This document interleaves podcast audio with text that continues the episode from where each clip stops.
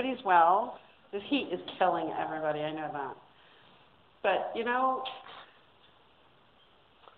I don't think we have it as bad as the Israelites had it. If you think about it. I think they had a little tougher time. So tonight we're going to talk about Hebrews 11, 28 and 29. It was by faith that Moses commanded the people of Israel to keep the Passover and to sprinkle the blood on the doorways so that the angel of death would not kill their firstborn sons. It was by faith that the people of Israel went right through the Red Sea as though they were on dry ground. But when the Egyptians tried to follow, they all drowned. So back to Hebrews 11:28. You know, I've read that verse a thousand times, and I thought it just kind of seems weird to throw that in there. Then I had to study for it. I thought, you know what? It's not so weird that they threw that in there. Because it was really by faith that everybody had to listen to Moses. They had been slaves. The Israelites had been slaves for nearly 400 years. Now is the time for them to leave and go to the land that God had promised to give their ancestors. So God sent Moses to tell Pharaoh in Exodus 7:16, "The Lord, the God of the Hebrews, has sent me to say to you, let my people go." Pharaoh wouldn't do it. Pharaoh was stubborn and he had a hardened heart. He didn't have a relationship with God. He wouldn't let the Israelite slaves leave Egypt.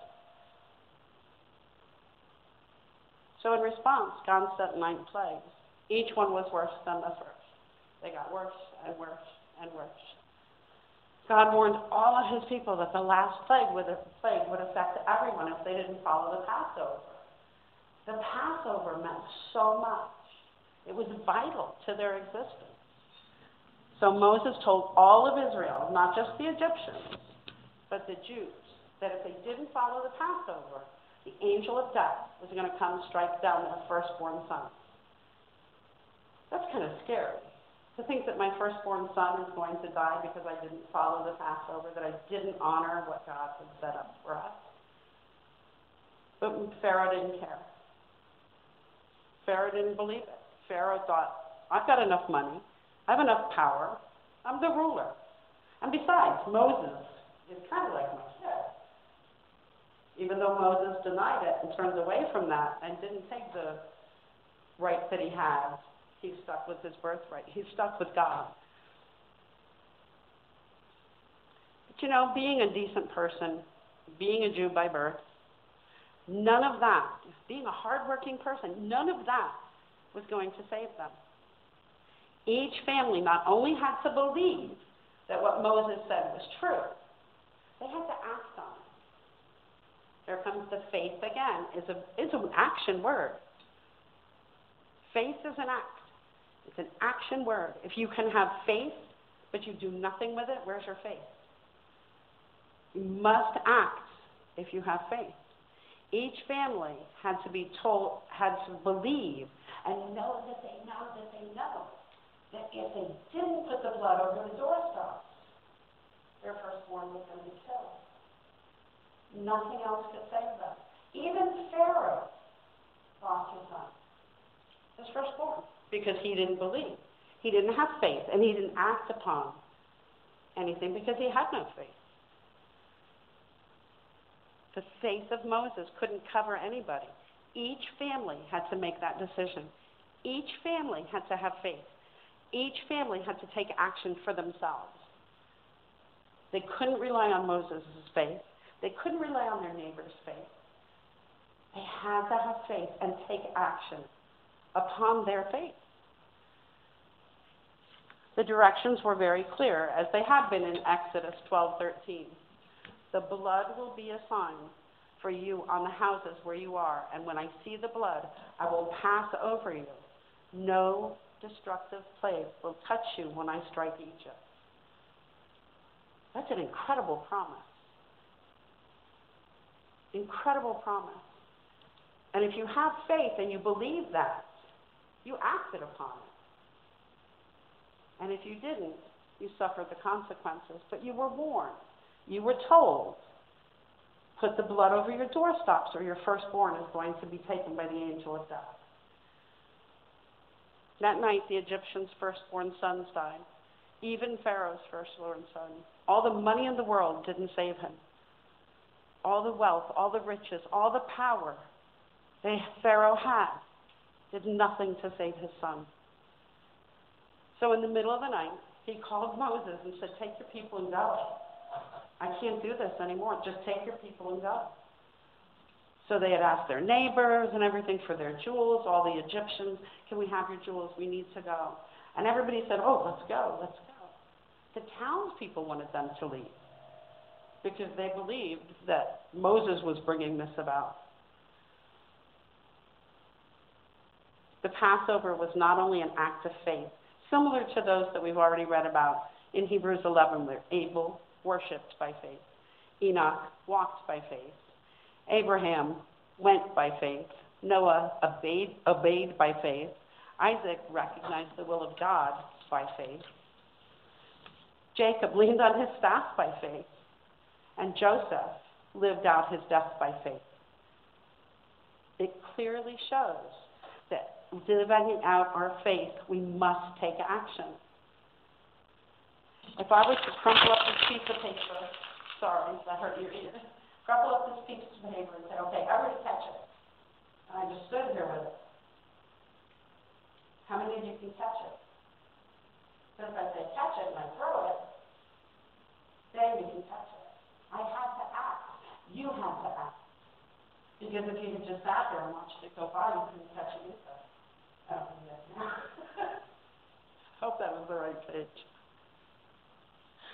But we must take action our faith must show. Faith requires action to see beyond what we can see and to trust that God is in control. God's promises, God's word, everything holds true, even when we can't see why. That's faith. But again, faith requires action. Think about the Red Sea in Hebrews 11:29. It was by faith that the people of Israel went right through the Red Sea as though they were on dry ground.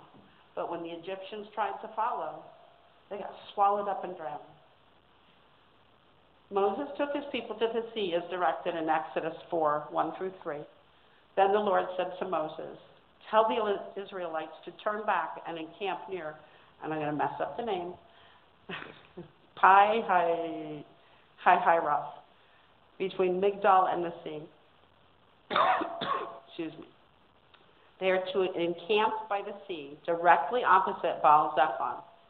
Pharaoh will think that the Israelites are wandering around the land in confusion, hemmed in by the desert and hemmed in by the sea.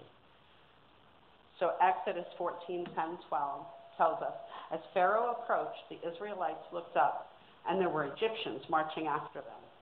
They were terrified and cried out to the Lord. They said to Moses, Was it because there were no graves in Egypt that you brought us to the desert to die? What have you done by bringing us out of Egypt? Didn't we say to you in Egypt, Leave us alone, let us serve the Egyptians? It would have been far better to serve the Egyptians than to die in the desert.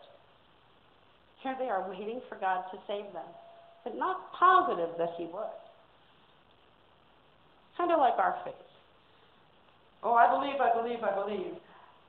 But I'm not sure God can handle that as well as I can. I can handle a little better, at least a little quicker. Have you ever felt that the world is just going to swallow you up and you'd be better off dying? I'm sure some of us, if not all of us, have felt that way at some point. When my daughter died, I wanted to die. I just couldn't deal with it I just wanted the world to swallow me up. But I knew that I had a purpose, that she had a purpose in my life, and I knew that there was a purpose. And I had so many people praying for me. My faith was there, but it was small. It was so small that my faith of my friends kept me on my knees so that I could get through it. But I did. I wanted to just die. God's instruction to Moses was stop praying, start doing. That's how I had to get through the death of my daughter. Because praying every day did nothing. It did. It comforted me to a degree. But I had to start living again. I had to start following God's word again. I had to get back on my knees and say, okay, God, I can do this because of you. And the Lord said to Moses in Exodus 14 and 15 and 16, Why do you cry to me? Tell the Israel, children of Israel to go forward, but lift up your rod, stretch out your hand over the sea, and divide it. Kind of like we have here, the roads, they're just there. It's a good visual for us.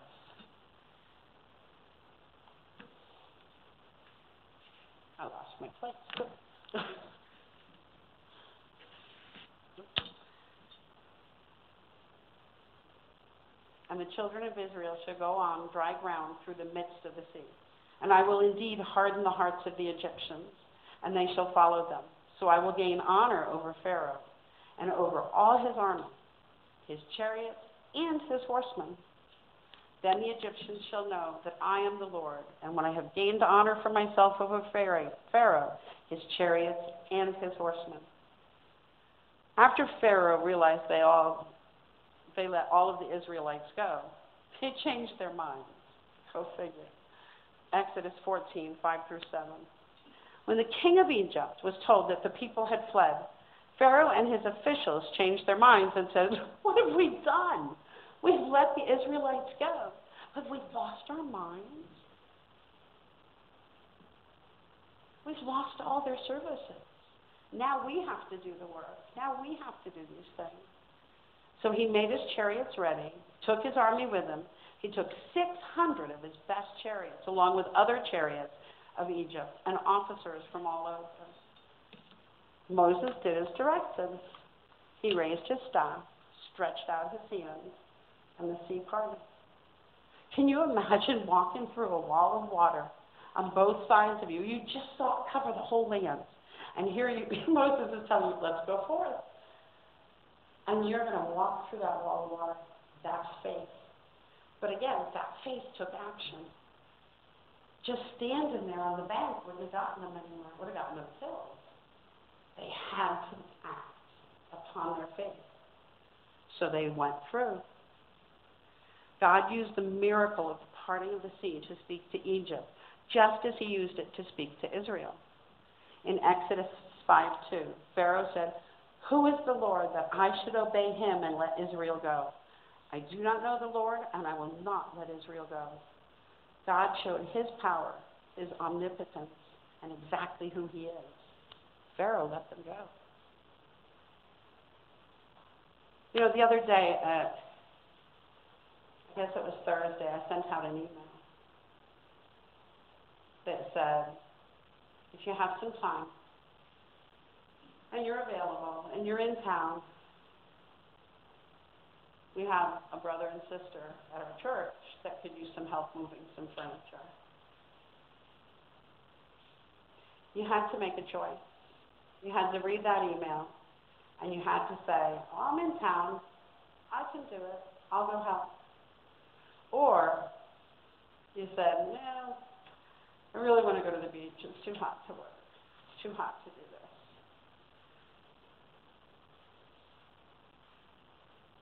That was an action. Either way, you took an action. Either you went and helped, or you didn't. Either way, it was an act of faith or lack of faith, or whatever you want to call it. They had some people come home, and they got it all done by the grace of God. It got done. We have to wonder is it our minds that said, you know, I need to go get groceries today? Or I really want to go to the beach? Or I just want to stay in my house where it's nice and cool? Or do I want to give up myself and help my brother and sister now, some of some of us were not available. Some of us physically can't do things. Some of us had other things.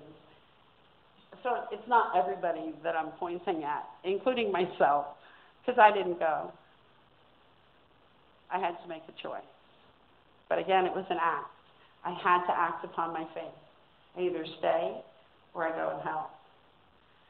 But if you stayed home because you just didn't feel like going, what does that show us? What does that show your neighbors? What does that show your brothers and sisters? Are we living out our faith?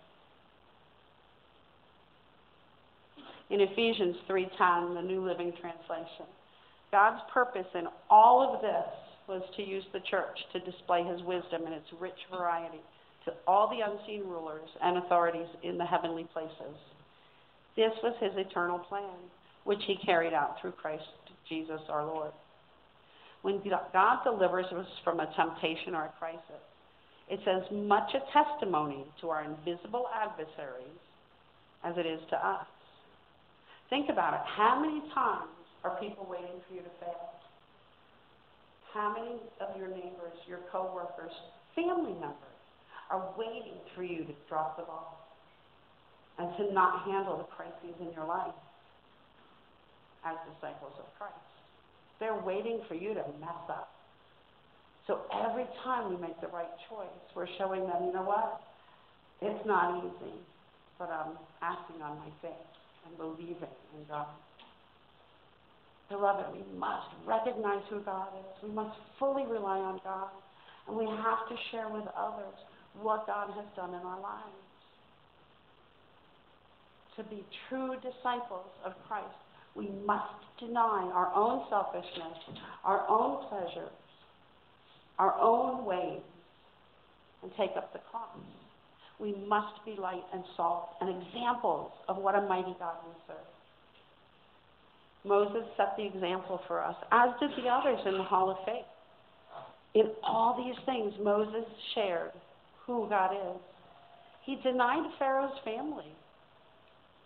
He was offered that family line, and he denied it. He walked away from the wealth and the prestige to follow God. That's, again, faith in action. All of these things that are asking us to believe and to have faith require us to act. Luke 9:23. Then he said to them all, whoever wants to be my disciple must deny themselves, take up their cross daily and follow me. It doesn't just mean take up your cross one time. It doesn't mean take up your cross when you feel like it. Take up your cross and follow him. Again, it's an act of faith. Must take action. Matthew 10:38. Anyone who does not take up his cross and follow me is not worthy of me. Mark 8:34. Then Jesus called the crowd to him along with his disciples. He told them, "If anyone wants to come after me, he must deny himself, take up his cross, and follow me." This makes it pretty clear. If you want to be a disciple of Jesus, you must set aside your personal gains, your personal wants, your wishes, your desires, and follow Jesus and his commands. Again, action. You can't just read the word and expect everything to be wonderful. It's not going to be wonderful. Even when you take up your cross and follow him, it's not going to be all roses. It's going to be tough. But that's okay because you're taking up your cross, you're following Jesus. He's there. He's got you. Is he going to allow you to go through struggles and trials and tribulations? Absolutely. But we can't be light and salt to the world if we're not doing that. If we're just going along happy, everything's wonderful, our neighbors go, oh, it's easy to be a Christian. In her house, she doesn't have any struggles. But when they watch you go through these trials, when they watch you struggle and stumble, but get back up. Then they say, wait a minute, there's something to this. Their world just fell apart. For the rest of us, it would have been devastating, but they got up. How they do? We have to be salt and light. There is a time for everything. As we don't sing the song because I'll start singing with you. Ecclesiastes 3 1, 1. There's a time for everything and a season for every activity under heaven. James 2:26. As the body without the spirit is dead, so faith without deeds is dead. It doesn't mean faith is dead, but your faith makes you want to do good things. Your faith makes you want to do things for the kingdom of God. There are so many other verses that show us the belief is not all about what is required of us. We not only have to have faith, but we must act on our belief and our faith. Remember, faith requires action. Not a wish, it's not a belief, it's not a hope. We have to be actively behave, believing and living our faith. We must behave in a manner that reflects who God is in our lives. We must walk the walk and not just talk it. The world is watching to see how we fall. The world is watching to see how we handle things. The world is watching to see if we really are who we claim to be, disciples of Christ. They're looking to see how we behave in the trials and our unfavorable circumstances. They don't care how we behave when the world is going great for us. They want to see what we do when the world is not so wonderful. When our kids are struggling and our kids are hurting. That's who they want to see. They want to believe. And if we show them our faith, they start to pick up on it. They start to get encouraged by that. We have to be living examples. James 2:14 says, "What good is it, dear brothers and sisters, if you say you have faith, but you don't show it by your actions? Can that kind of faith save anybody?" So how are you going to show your faith this week? You're going to show a family member that even with the struggle, you're going to have faith and you're going to act upon that faith. You're going to show a coworker that even though your car broke, you've had car issues, car accidents, you're still going to be acting up in faith. You're still going to be a disciple of Christ. You're going to show your neighbor when they cut down your tree and you really didn't want them to. Or you're going to show the people at Dunkin' Donuts when they overbook your room and say, well, I have no place for you to go. Are you going to ask the, show the person on the corner that's asking for food? Or are you just going to walk right by, maybe roll up your window and lock the door? And say, oh, I'll pray for you as you pass by. We must act on our faith for others to see a difference, for others to see who Christ is in our lives. If we don't do that, we're not taking up our cross and following Jesus. Faith requires action. Faith is an active word. All those people we've read about, all those people we've heard about for weeks, they had to take action. We have to take action. So I'm challenging you this week. Find a place, find a person that you can share your faith with by acting upon it. Faith requires action. Are you ready to get into action? Heavenly Father, we thank you for tonight. We thank you for your word. We thank you, Father, that you love us.